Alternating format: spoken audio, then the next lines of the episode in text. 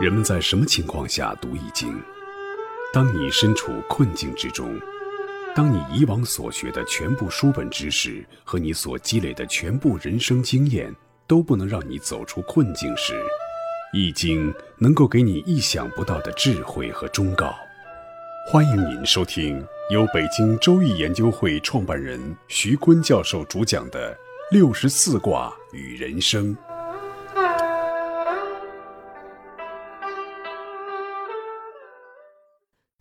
爱的听众朋友，大家好，我是北京周易研究会创办人徐坤。今天我带您走进周易殿堂，主讲六十四卦与人生。大家好，我是林雪。今天呢，我们开始讲十合卦。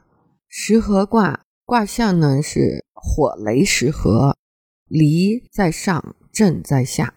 离主明，雷主动，是电闪雷鸣。雷电交加的样子，那这个卦呢，就给人一种震慑，它象征着法律和刑罚，可以把这个卦画呢画出来。离中断，震养鱼，把这两组卦合在一起呢，就像上面有一排牙齿，下面有一排牙齿，中间咬着一根棍儿似的，它就是象征着法律和刑罚的一种咬合的卦。行之道，微又明，二者相间。微而不明，恐致阴邪；明而无微，不能服物。所以要又微又明。离火象征着明，雷动呢象征着微。雷电并合而时合北，就是说这个时合卦呢，必须是雷加电，雷电并合。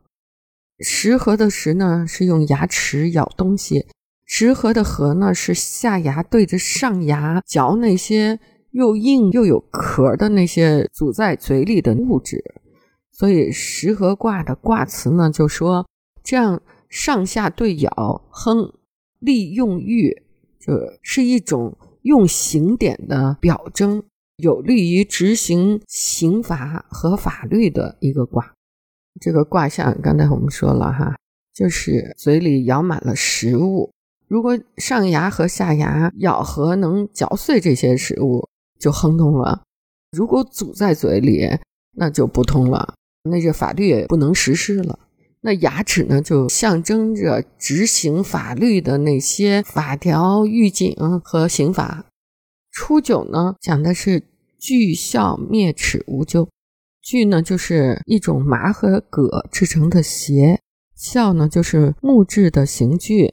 这个木质的刑具，如果放在脖子上就叫枷，放在手上就叫裤，放在足上就叫雉。裤雉就这么来的啊。那锯孝灭指呢，是在脚趾头上的刑枷，用脚趾来驮着这个刑枷呢，最后导致这个指头被灭掉了，就没有了。那无咎呢？就是这是一个小恶小惩的方式。初九呢，没有什么社会地位，此阶段只是犯的一点小过，就给予了一种灭指的惩罚。这样处置最轻的人，可以防止他的恶行蔓延、加深扩展，对犯罪的小民也是一个挽救。早在夏商时期的五行之中呢，就出现了墨刑，墨迹的墨。实行的方法呢，是在人的脸上刺上字，再涂上墨汁，让所刺的字成为永久性的记号。像我们看的《水浒传》里边，梁山好汉几乎人人都是罪犯，脸上都会有官府的刺字。古代的西方呢，也用同样的方式在人的脸上刺字，来标注这个人是犯过罪被判刑的人。比如在美国的文学名著《红字》当中，也有这样的记载。女主人公海斯特·白兰胸前就佩戴着象征着通奸的红色字母 A，这倒是没往脸上刻字啊，只是要终身佩戴着，但是依旧会增加他们的罪恶感，等于是在践踏他的人格。和同时期的另外四刑，像异刑啊、宫刑、月刑和死刑相比呢，墨刑显然是最轻微的，但是这种刑罚也要伤及皮肉，甚至伤及筋骨。而且施加于身体的最明显的部位是没有办法掩饰的，那么不仅给人造成了肉体上的痛苦，同时也会使人蒙受巨大的精神羞辱。时刻提醒着你曾经犯过罪，也是起到了警示、震慑其他人的作用。所以这个墨刑一直被后朝沿用。九二呢是食夫灭鼻无咎，这个六二呢就是又中又正，阴爻又得阴位，所以呢这个刑法用的都是非常恰当的。那这个刑法是什么呢？是惩罚皮肤高出皮肤的地方把它削了，那就是灭了鼻子了。就叫异刑，异刑呢，从夏朝就开始有了。用异刑的犯人，既感恩宽大，又畏惧其严厉，让他心服口服。这种刑罚如同初九灭指一样，它是轻刑，不伤及性命的刑罚。古代呢，是普天之下莫非王土，那皇帝呢是主宰天下的唯一的统领。所以，如果皇帝要是被气着了，那可就不是齿夫灭鼻的事了，他会一刀一刀的割你的肉。其实，如果你的罪罪当行死，那一刀了结。为什么中国又发明了特别残酷的凌迟呢？凌迟处死这个概念最早是出现在辽代，是封建社会死刑当中最残酷的一种刑罚。凌迟主要针对的是谋反。犯上作乱、叛国、组织暴动这些罪行，就相当于我们现在说的政治犯。最初的凌迟呢，是用渔网勒在犯人的身上，裹得很紧的话，那犯人身上的肉就会一棱一棱的凸出来。那行刑的人就用刀子去割这些从网眼里凸出来的肉。最初的凌迟呢，它没有刀数的限制，把人割死了为止。但到了明代的时候，朱元璋就把这个凌迟又升级了。他亲自制定了法典，规定凌迟的刀数。最初凌迟刀数只有六刀，朱元璋觉得六刀不解气，改成了六十刀。后来又改成了一百二十刀，还觉得不解气，提出对罪大恶极的凌迟者要割三千六百刀。那在他的那个时代，这个行刑的人还没有这种技术啊，割不到一千刀，可能犯人就死了。所以朱元璋特别别出心裁，他还弄了一个刽子手大比武，看谁凌迟的技术好。最后一个姓赵的刽子手夺魁割了三千三百五十七刀，才把犯人割死。所以朱元璋就规定，大明朝凌迟极刑刀数就是三千三百五十七刀，而且还规定行刑的时候，凌迟的刀数只许比这个多，不许比这个少。如果少了，刽子手还要受到惩罚。因为凌迟是活着行刑，还要要求多少刀才能死。这就让那些求速死的、经常说脑袋掉了不过碗大个疤的好汉们特别崩溃，也是极大的提升了犯罪成本。那被实行凌迟的人里面，我们最熟悉的就是明朝的抗金英雄袁崇焕，有记载他一共被割了三千五百四十七刀。更可怕的是，在当时行刑的人的这个技术已经比较高超了。所以在《明记北略》里面就记载了袁崇焕被行刑的细节，说皮肉已尽时，还未断气，心肺之间仍有叫声不断。这个场面想想就害怕。当时崇祯给袁崇焕定的罪名呢是通敌叛逆，说在后金大军兵临城下，京城失守的情况下，袁崇焕守卫不力，放了后金大军入关。甚至还有人说，袁崇焕在辽东的时候，私自和后金方面定下了和平协定，和后金有勾结。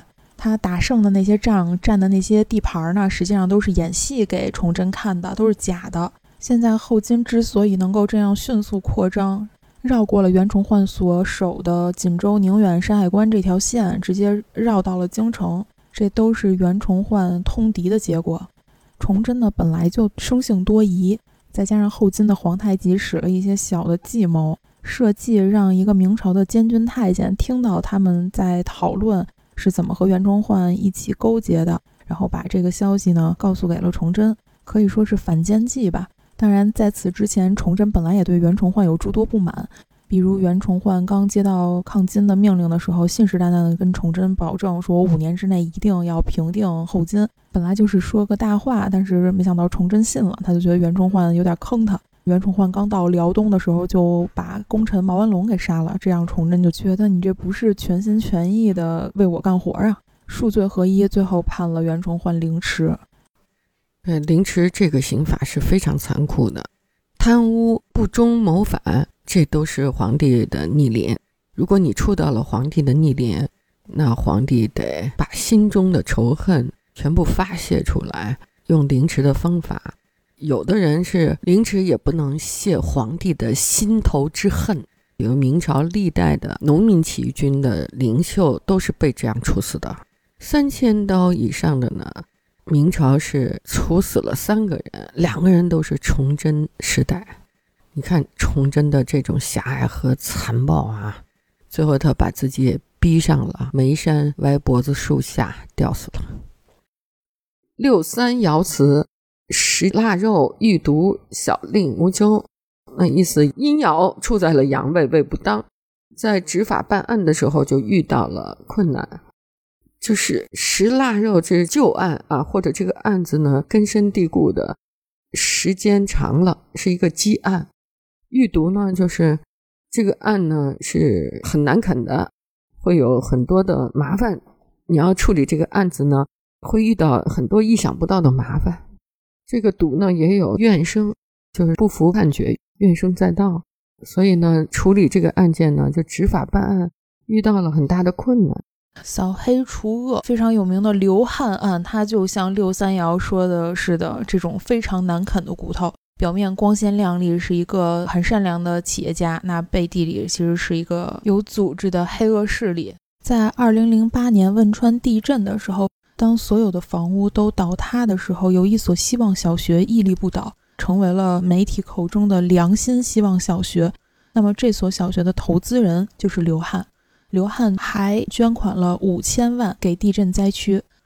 二零零九年的时候，刘汉的集团呢进军国际木矿市场。木矿就是一种在工业上面生产各种合金钢的添加剂，也是一种稀有元素。刘汉当时先后收购了澳大利亚和美国的两家大型木矿公司，使他的集团拥有的木矿资源成为世界第一。他还是中国民企进军铀矿市场的第一人。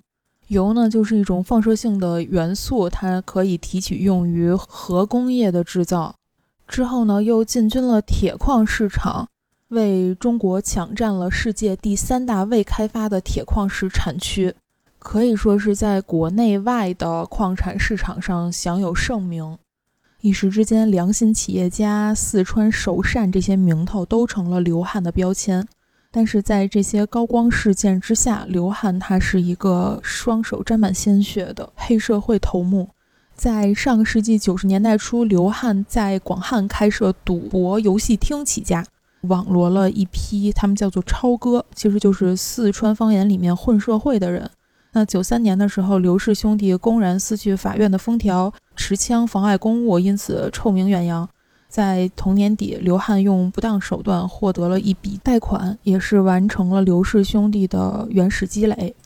为了获得更大的利益，他们开始把业务扩大到了矿石产业，进而发展到公路建设、水电站建设。太阳能、污水治理、油矿、木矿，它都有涉猎。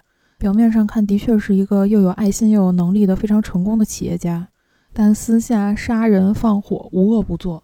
广为流传的刘汉自夸的一句话就是：“刘汉从来都是赢家，我从来不失手。”这也反映了他极度膨胀的这种黑老大的心态。因为是黑社会嘛，所以不仅是心狠手辣。关系网复杂，而且刘汉已经拥有了小型的武装力量。据说搜查出来，军用手榴弹三枚，五六式冲锋枪、美式勃朗宁手枪二十多支，子弹呢六百七十七发，钢珠弹两千一百六十三发，管制刀具一百余把。这要是真的对抗起来，都是可以枪战了。中国的企业在原始积累阶段，他们真是带有这种原罪的色彩。这种原罪呢，不光是体现在官商勾结，还体现在他们在攻城掠地的时候还拥有武装，跟竞争对手火拼。其实呢，和我们在看到的美国西部片哈，在本质上有很多雷同的地方。各位听众朋友，本期论题由北京周易研究会创办人徐坤教授亲自答疑。